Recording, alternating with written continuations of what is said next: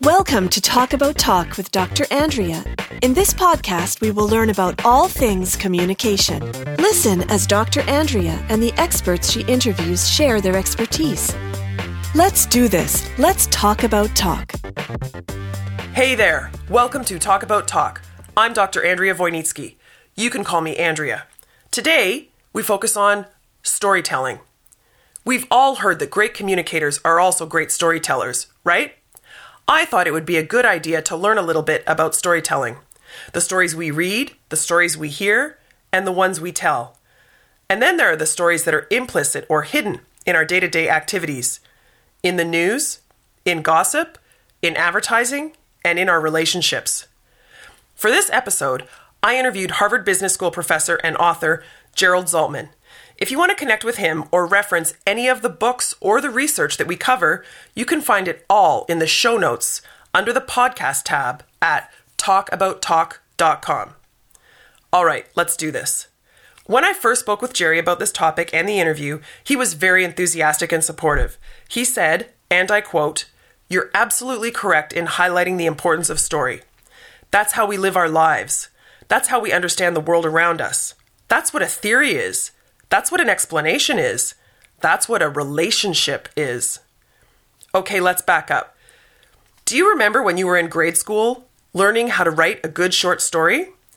Do you recall what the five key elements are of a story? I bet you can get most of them off the top of your head. They are theme, setting, plot, conflict, and character. First, the theme is what weaves the story together. It's the central idea or belief. It's often a statement about society or about human nature. The setting is the where and the when that the story takes place, the location and the time period. The plot is the series of events and actions associated with the conflict.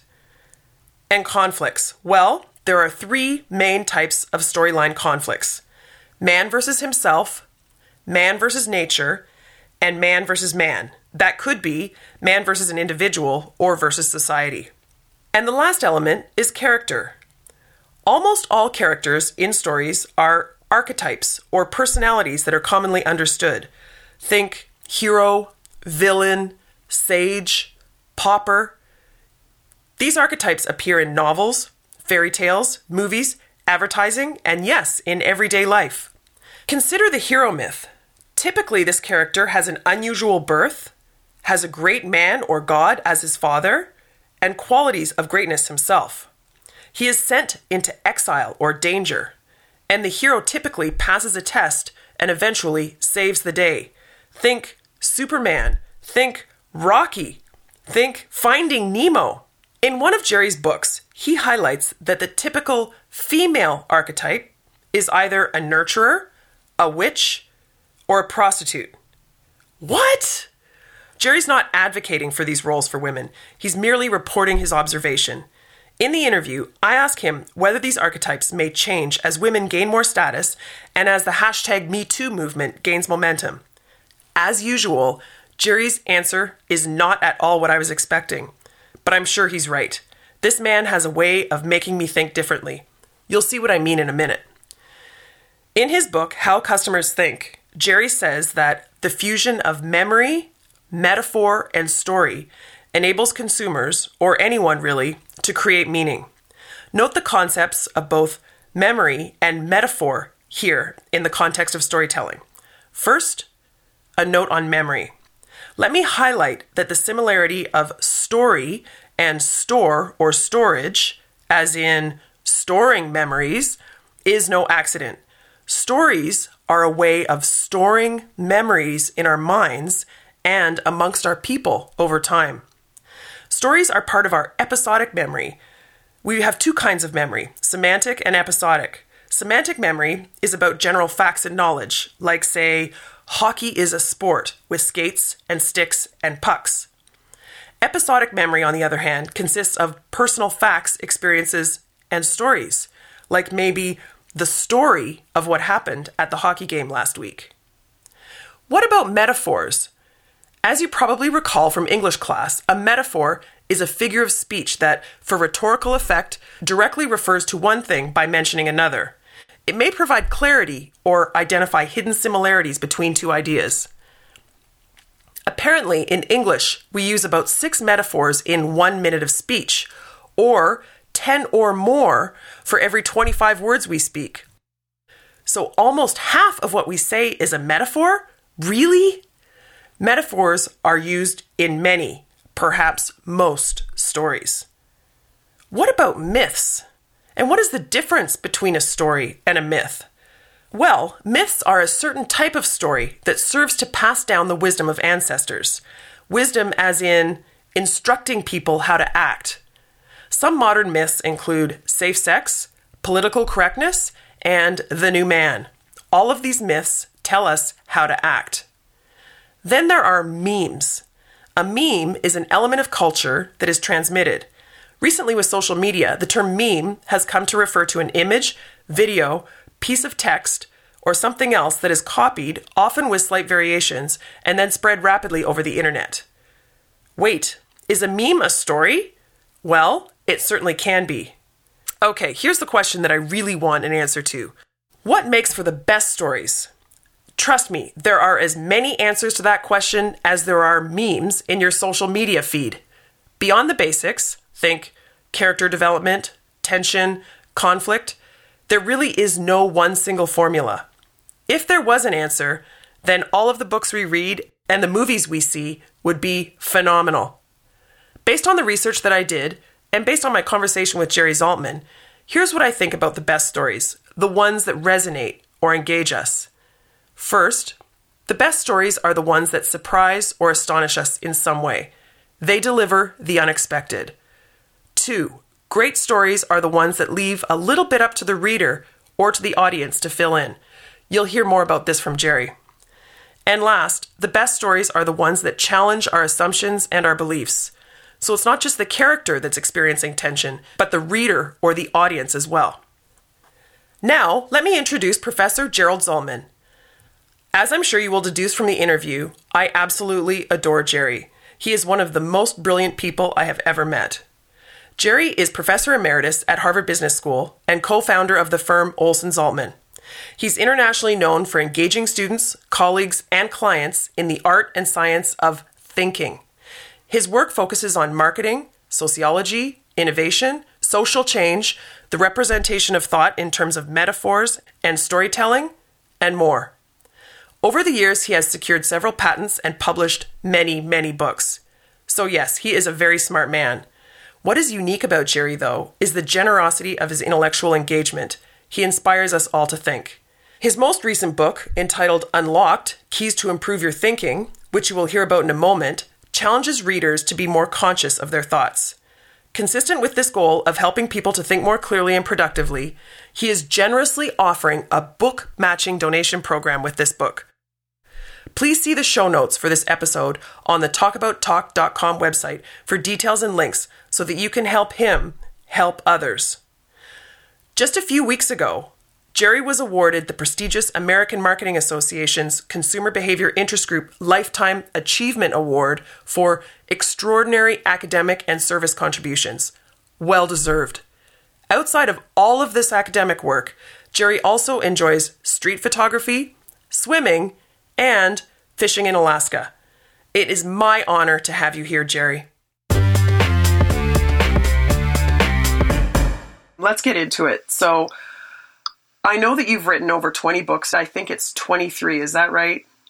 That sounds about right. Okay, so you've covered some themes in your books, such as consumer research, metaphors, consumer psychology, but your most recent book, entitled Unlocked Keys to Improve Your Thinking is a little bit different, right? Maybe you can start by telling us a little bit about the book and why you wrote it. Okay, it didn't start out as a book uh, per se. I didn't plan to write this book. The way it began is about two, three years ago. I began to worry a lot about the information world that my grandkids were growing up in, uh, a world that we now call fake news or a period of truth decay. especially a period of time where opinion seems to determine fact, what we accept as a fact, as opposed to a fact determining what our opinions might be. And as I thought about that problem for them and began writing little exercises to sensitize them to the problem in conversation, I began to appreciate more and more that so much of our attention in daily life goes to what we think. By comparison or in comparison, we give relatively little attention to how we think, to the forces of various complex and often hidden forces that determine what, what it is we think. Um, and I have some you know, explanations for that. But I was concerned increasingly that uh, these young adults were not being instructed much in terms of how they think. They were being given things to think about, but not the all important factor of how they get there, how they arrive at it. So I would do these exercises and, you know, share them in writing or verbally, as I, as I mentioned, with them at different times. And as friends and colleagues began to hear about what I was doing, um, they started encouraging me to write a book for people of all ages, kids of all ages, as it were. And it turns out that so many of the exercises I, I present in the book are actually ones I've used with executives, with MBA students, and I began to appreciate more and more how how uh, how much thirst there is for reflecting inward about how you think, not just what you think. Right. So it's like a different level of of consciousness. You have the what versus the how. It's almost like a meta consciousness of what's going on between your ears. Exactly. I think so much of how we think is largely unconscious, and we're only aware of the product that is what we think when we're actively reflecting uh, or speaking, uh, talking about what we think. And that's a little late in the game to uh, to be exercising quality control over the content of thought. I love that. Quality control over the quality of our thought. The only example that I can really think of that's occurred in the marketplace, you know, in terms of books or other material that encourages this level of thinking is a while ago there were a lot of books being published by economists about heuristics. And then more recently, and even in you know the current culture of fake news, etc., as you mentioned, people are complaining about it, but they're not doing anything about it. So I applaud you for doing something about it. Well, do you know part of the, the challenge is because how we think is, is largely invisible to us, it's a little scary to go there and to probe that. The picture we might see isn't always, you know, the picture we would like to see. We might find ourselves more often than we would like to think using opinion as a, a screening device for what is a fact and changing uh, what we think of a fact based on how much we like the origin of the fact. I appreciate you um, offering the what you're thinking about versus how you're thinking idea of, as a kind of a way of summarizing the approach in the book. It makes me think about what I'm trying to do with the Talk About Talk podcast my objective with Talk About Talk was to educate myself and listeners about how we can talk and communicate more effectively. And I'm, I'm thinking about that in a more disciplined way after having read your book because you are focusing on the thinking about thinking and I'm focusing on the talking about talking. So it just uh, works so well. And I, again, I thank you for that. I, you know, when we spoke a, a, while back about the issue of talk about talk, um, I hadn't really framed it in this way initially. And then as I started thinking as a result of that conversation many, many weeks ago, uh, I began to see the task in a very different way, in a very fun way. I see writing as a way of learning, figuring out what it is I'm thinking about and how I'm thinking of something. And I think, had I thought about it in time, it, it really talk and writing are interchangeable for that function. How often do you get asked something and you don't know you have an opinion or a judgment or a position until you start talking about it? Exactly. And how often in the course of a day do we say things like, well, what I really mean is, no, no, I take that back, or let me rephrase that. It's, it's the equivalent of uh, crossing out lines of text that you've written. Right. And another example, I've been in conversation, the person will say, I have a question for you, and then I lay out options or a scenario with different options, and then I say, I'm answering my own question just through articulating yes. it to yep. you. It's exactly the same thing. Yeah. So I think talk and writing have an equivalency in, in many respects, um, uh, particularly as a mode of discovery of how one is thinking and what the content of those thoughts are. Right. And then with with speaking in particular, you're over you have a, more than just words, right? In terms of the communication, you're overlaying tone and volume and cadence. Whereas if it's written, it's you have the font and the words to play with. Right. And so both uh, are a way of ident- learning your own identity, I think, who you are. It's sort of a self discovery, as it were. Jerry, you've had an influence on me, obviously. While you're while you're writing about thinking about thinking, I'm starting a podcast about talking about talking. Mm-hmm. There's definitely link there. Yeah, yeah, I, I, I agree. It's it it may be totally overlapping. There's not something to be linked. They're one and the same. So, if you don't mind, now I'd love to move on to storytelling. Let's start by talking about storytelling at a very general level.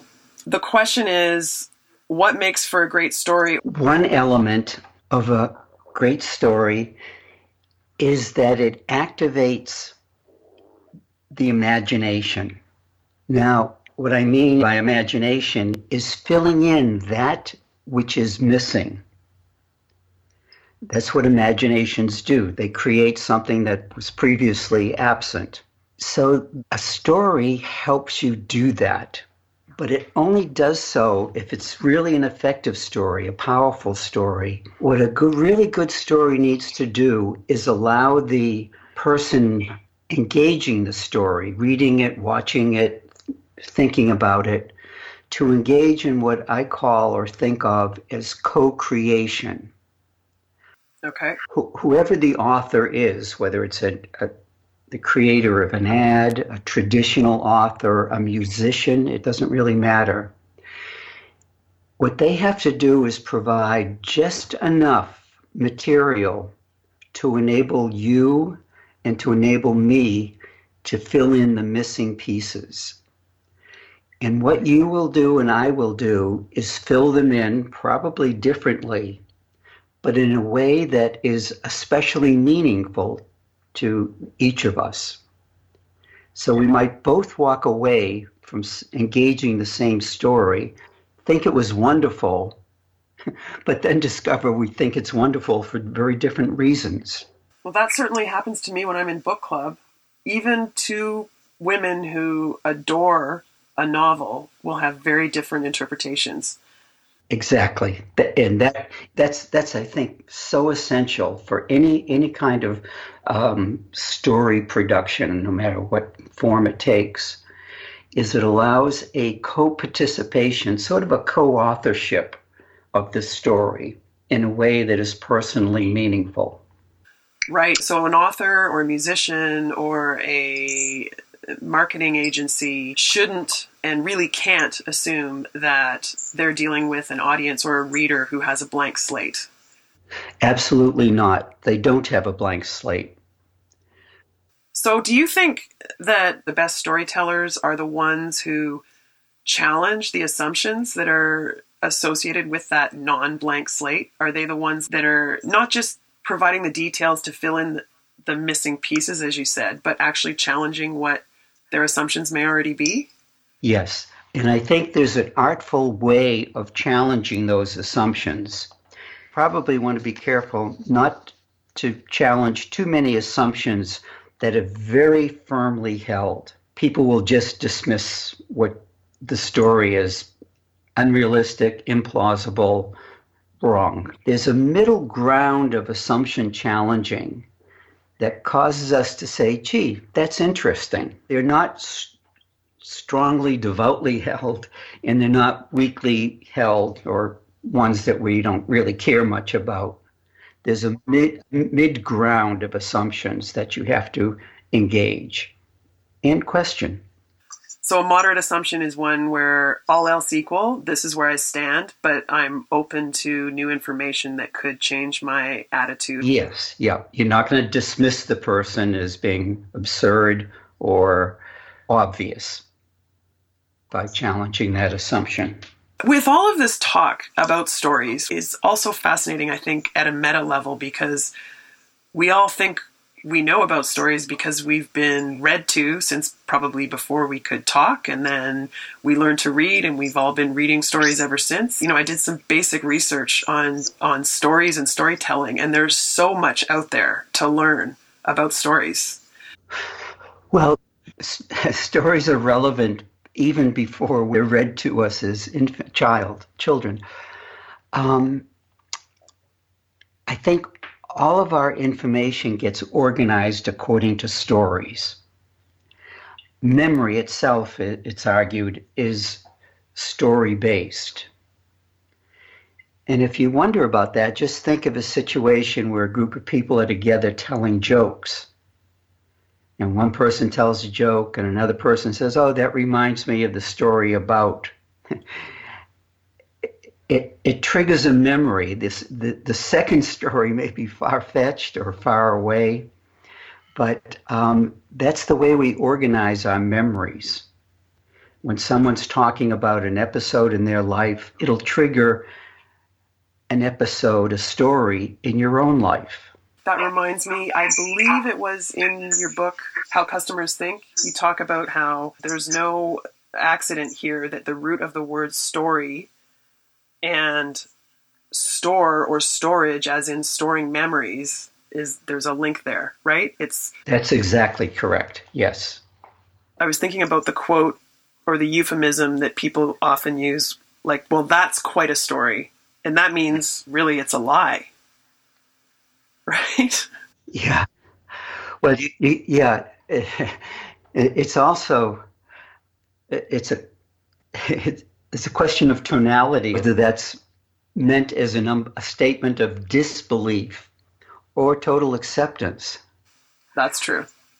That's true. And if so said, I have quite a story for you, it could be just something that seems implausible, but it in fact is true. Right. And the person will just say, it almost in an admiring sense, wow, that's quite a story. Or we might just say, okay, what's your story? or what's your side of the story? And showing there's a little skepticism expected. It sounds like something in a court of law. Your side of the story, yeah. my side of the story. We're both telling the truth, but the stories are different. Have you ever seen the Japanese film Rashomon? Nope. It's a story about a rape that takes place. And there are people who observe it from different vantage points. And they each tell the story of the rape, and the stories don't correlate at all, really. And each one is a very authentic version of the story. It's a, just a wonderful film. Interesting. I will put up a link to that in the show notes. So let's shift then into marketing. Um, which is the focus of many of the 23 books that you've written. Can you share how storytelling is essential to or a part of marketing? Well, to begin with, what do marketers try to do? They try, or at least in some of their activities, is to create um, consumption experiences. And a consumption experience is a story. Uh, it may be an uninteresting story or a, a, boring one, a short one, or a very engaged one. You want to enhance the experience of a client, and that is to enable them to envision a new experience that they could have, which involves creating a story around a product they may not have tried before. But be- before they'll try it, they have to do a dress rehearsal in their mind. There's a script that gets written, as it were, that precedes the purchase of a new product. And what a marketer wants to do is influence that script. So I think storytelling is central to all marketing. But I remember doing a project, I won't mention the company, it was, you know, a soft drink. And what we were doing were, were having people tell us stories that involved secrets regarding the product. And it was amazing the kinds of secrets that people talked about in which the product, the soft drink, was a prop, an element. One story, as I recall, was about a little girl who would meet once a week with her grandfather to share uh, a treat. And the secret was that while she would have an ice cream, he would drink this beverage, which he was forbidden to drink for some dietary reason. But it was their secret that he would indulge in this beverage that he was forbidden by his others in the family. And this was not a girl telling us, this was an adult tell, relating this experience as a child. But it was a, a story, really, involving a secret that had a huge impact on this woman. Uh, and ideally, that's what, what marketing wants to do. It wants to create a bonded experience in which the product may be simply a prop, you know, a minor party in it, but nevertheless is a very significant marker or signal of an emotionally deeply entrenched set of um, experiences. As you were describing storytelling and marketing, I was thinking about the the whole if then structure of of storytelling that we do in our minds, right? So, if I drink this um, beverage, or you know, if I buy this certain product, then I will experience this thing, or I will look this way, or I will feel this way. Ideally, it's associated with an emotion, but it, it may be more, um, I guess, tangible or rational.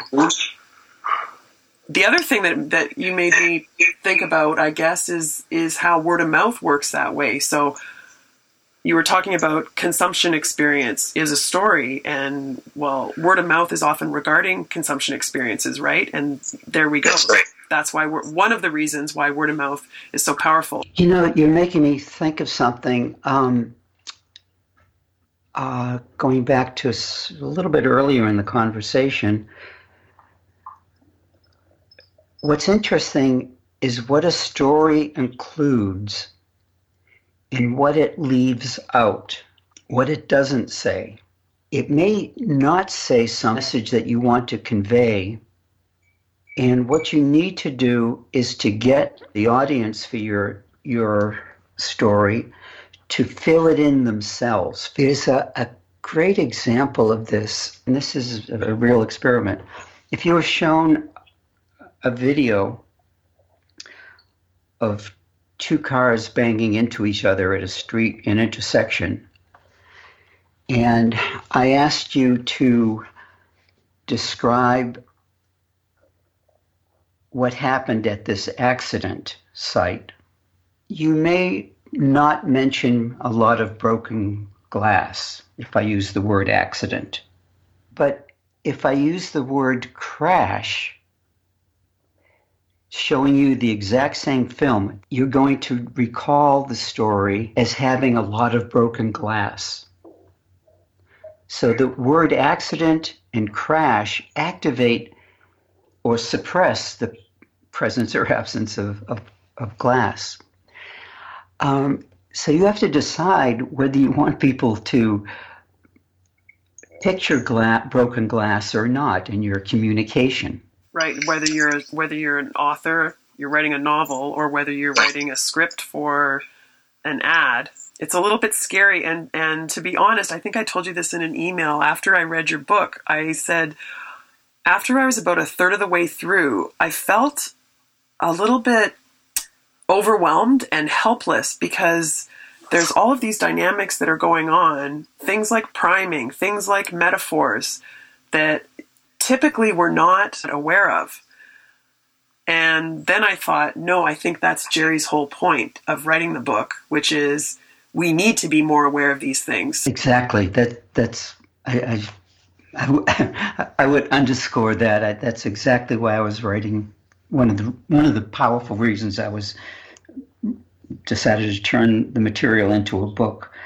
So you were hoping that readers would feel discomfort and then feel empowered. That's how I would describe it. I think I was. Yes, you've got it. You've uh, been able to identify a mechanism that might be used in your best interest or just the opposite against your best interest.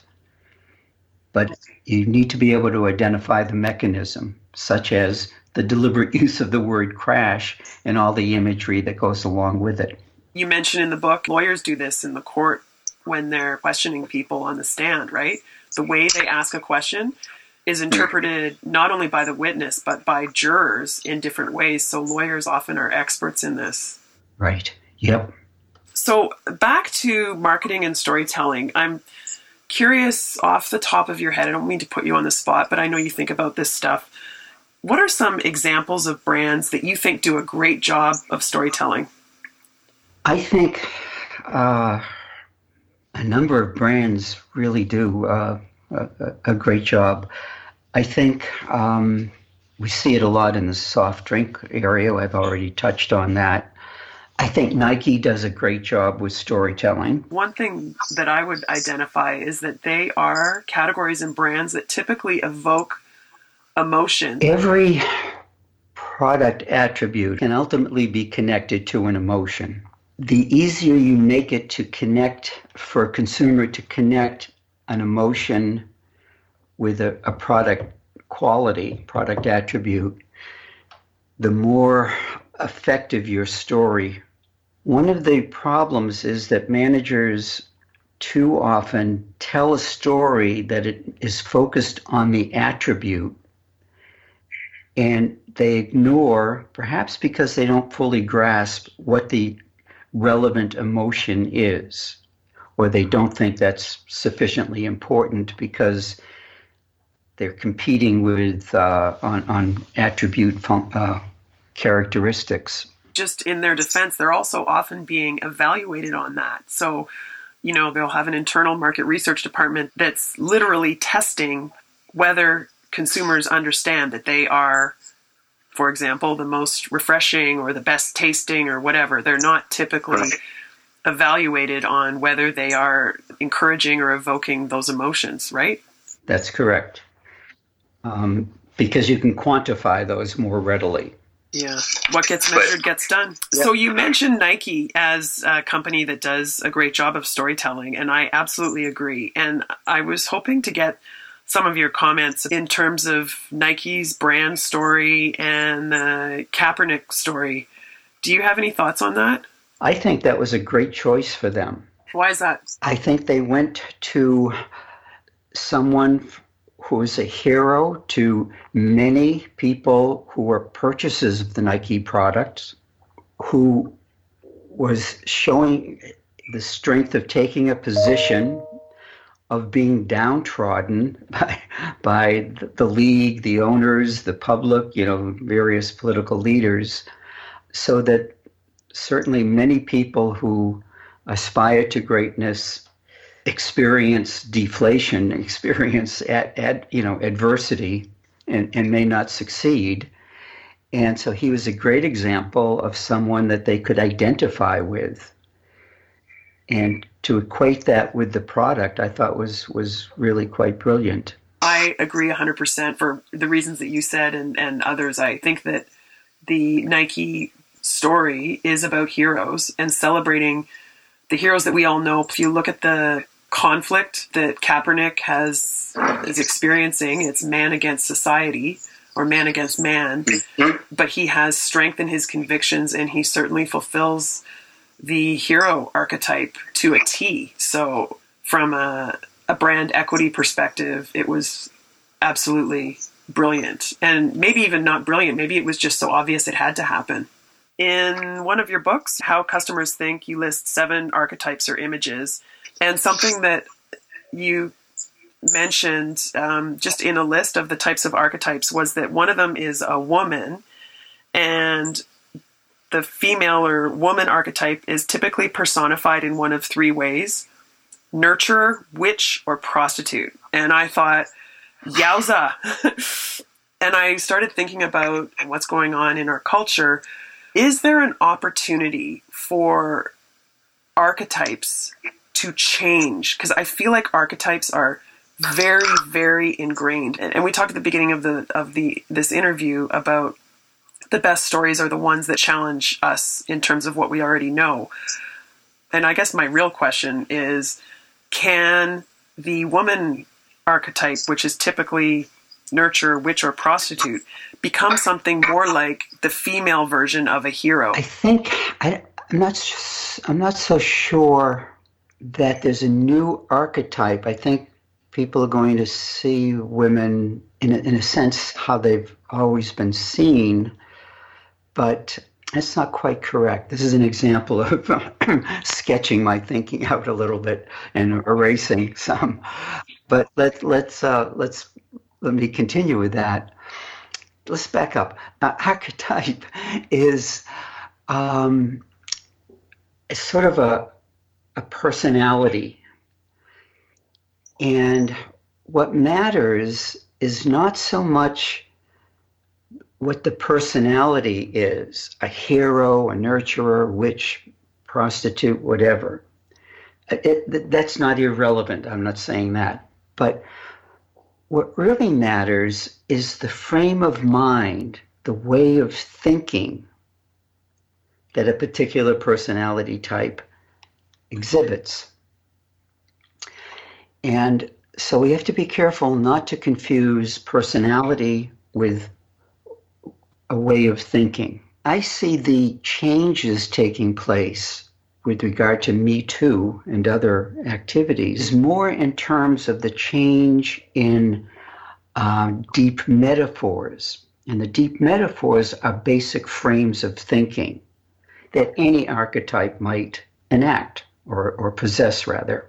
What I see happening is some uh, progression on the hero dimension away from the, the, the hapless victim. But what I see especially is the frame of transformation and control becoming more prominent, whether it's a prostitute or a nurturer or a witch or, or hero or magician, you know. And that's what I see, and, and that's what I'm encouraged to see happening with regard to the treatment of women generally is there's a transformation from an unequal to an equal. There's a transformation involving another deep metaphor, which is going from a relative lack of control to greater control. Or lack of power to a lack of power. That's what that's right. So there's degrees. It's not like as if transformation has been fully realized or total power has been achieved, but there's movement in that direction. And I think that's been especially prominent just recently. So I'd be looking less at archetypes and more at, at basic frames of mind, which are often captured by the uh, deep metaphors. So, and but the metaphors that are in our minds can also be more easily retrieved or accessible if they're more commonly told in society, right? I wish that we could just go on and on. I'm wondering if there's any anything else that you want to share with listeners about storytelling or about anything else. I, I, I believe you're you're absolutely correct in highlighting the importance of story. That's how we live our lives. That's how we understand the world around us. That's what a theory is. That's what a, an explanation is. That's what a relationship is. And I, I think the more you focus on storytelling, the, the more more service you'll be doing your audiences. Okay, I'm gonna I'm gonna go ahead then with the five rapid fire questions. My first right. question is, what are your pet peeves? I go through cycles on these. My current pet peeves have to do with the fake news and truth decay, and letting opinion uh, be the arbiter of what's a fact. Well, I love that you've done something to combat that pet peeve. Yeah. My second question is what type of learner do you think you are? Visual, auditory, or something else? Uh, if I had to choose, I guess I'd say a more visual. It's not a not an accident that I, I use a lot of visual imagery in my different investigations and in your books. I've noticed and there are books, definitely yep. more images in your books than there are in other books that are maybe targeting the same audience and, and for yeah. similar purposes. That's true. Third question Are you an introvert or an extrovert? Oh, goodness. Um, can I just be a vert? I don't know. Um, I, I, I, don't like being pigeonholed, it, you know, as one or the other. It's certainly a continuum, but I find if I ask the question that way, everyone says they're in the middle. They're in the middle? well, I'm probably each of those depending on the context. Uh, number four, what is your communication preference for personal communication? So I'm not talking about sending a formal work email where you have to copy your work partner. It's more, you know, if you're making plans for dinner or something more personal. What what's your go-to? If I have a choice, I'll go to uh, in person for all kinds of reasons. There's more um, information that gets conveyed through paralinguistic dimensions, either by seeing someone's reaction or hearing the tonality of their voice, the hesitation or the certainty in their statement. Um, and as we spoke earlier, I can always correct, uh, more easily correct myself. You know, you'll hear me end up saying, no, no, no, what I really meant was uh, whatever. Just play the devil's advocate on that, you could edit an email. I can edit an email, but it's harder to interpret an email that I'm receiving than it is um, to interpret a conversation in which the very same words were spoken. And in an email, and that would be my next after an in person um, interaction, face to face interaction. An email, uh, you can you know repeat yourself you can uh, have a chance to reflect on what you've just written Okay, my last rapid fire question is Is there a podcast, a blog, or an email newsletter that you find yourself recommending often to people? Yes, there is actually, and it's by a colleague of mine whose name is James Forr, F O R R. And he does a, a blog called the Z Files, in which he summarizes provocative articles. And he samples from a wide variety of disciplines. Um, and so I, I, I, find his, of all the blogs I see and encounter, the Z Files by James Forr is my favorite. Okay, I will definitely check that out and I'll put a link to it. I'm intrigued. I'm going to check it out right now. Great. Is there anything else you want to add? No, this has been just a lot of fun. Yeah, I'm sorry um, that I, I don't have more time with you, Jerry. How can listeners connect with you if they have questions or they want to ask you something about your most recent book, Unlocked, or one of your other books? Is there a way they can connect with you? Yeah, just email is a good, is a good way. gzaltman at hbs.edu. Okay, that's great. Thank you so much. Okay, thank you, Andrea. Your time and your and your expertise, Jerry. Thank you. Super. Bye now. Okay, bye. Are you still there? I'm still here. Jerry, that was so fun. I miss you so much. Well, I hope you enjoyed that interview, and I hope Jerry got you thinking, thinking about storytelling, and thinking about your thinking. There are many takeaways that I could highlight, but let me leave you with these three. First, Jerry shared that he has used writing as a way to learn about a topic. He acknowledged that talking may also serve as a way to learn, sharing stories, opinions, and facts through writing and or talking are both valid modes of discovery. Second, Jerry says that the best storytellers, be they writers or musicians or advertisers or otherwise, are ones that allow a co participating, a co authorship, or a co creation with the reader or the audience. Let your reader fill in the gaps. This is how stories become personally meaningful. Last, and perhaps most importantly, Jerry says that so much of our attention in daily life goes to what we think, and by comparison, we give relatively little attention to how we think. We should challenge ourselves to be conscious of how we think. That's it. Thank you so much for listening. I know your time is valuable. You can learn more about storytelling and much more in the weekly Talk About Talk email newsletter. I hope you'll sign up. This is your opportunity to receive one concise weekly email from me full of exclusive content and highlighting what I think is worth talking about.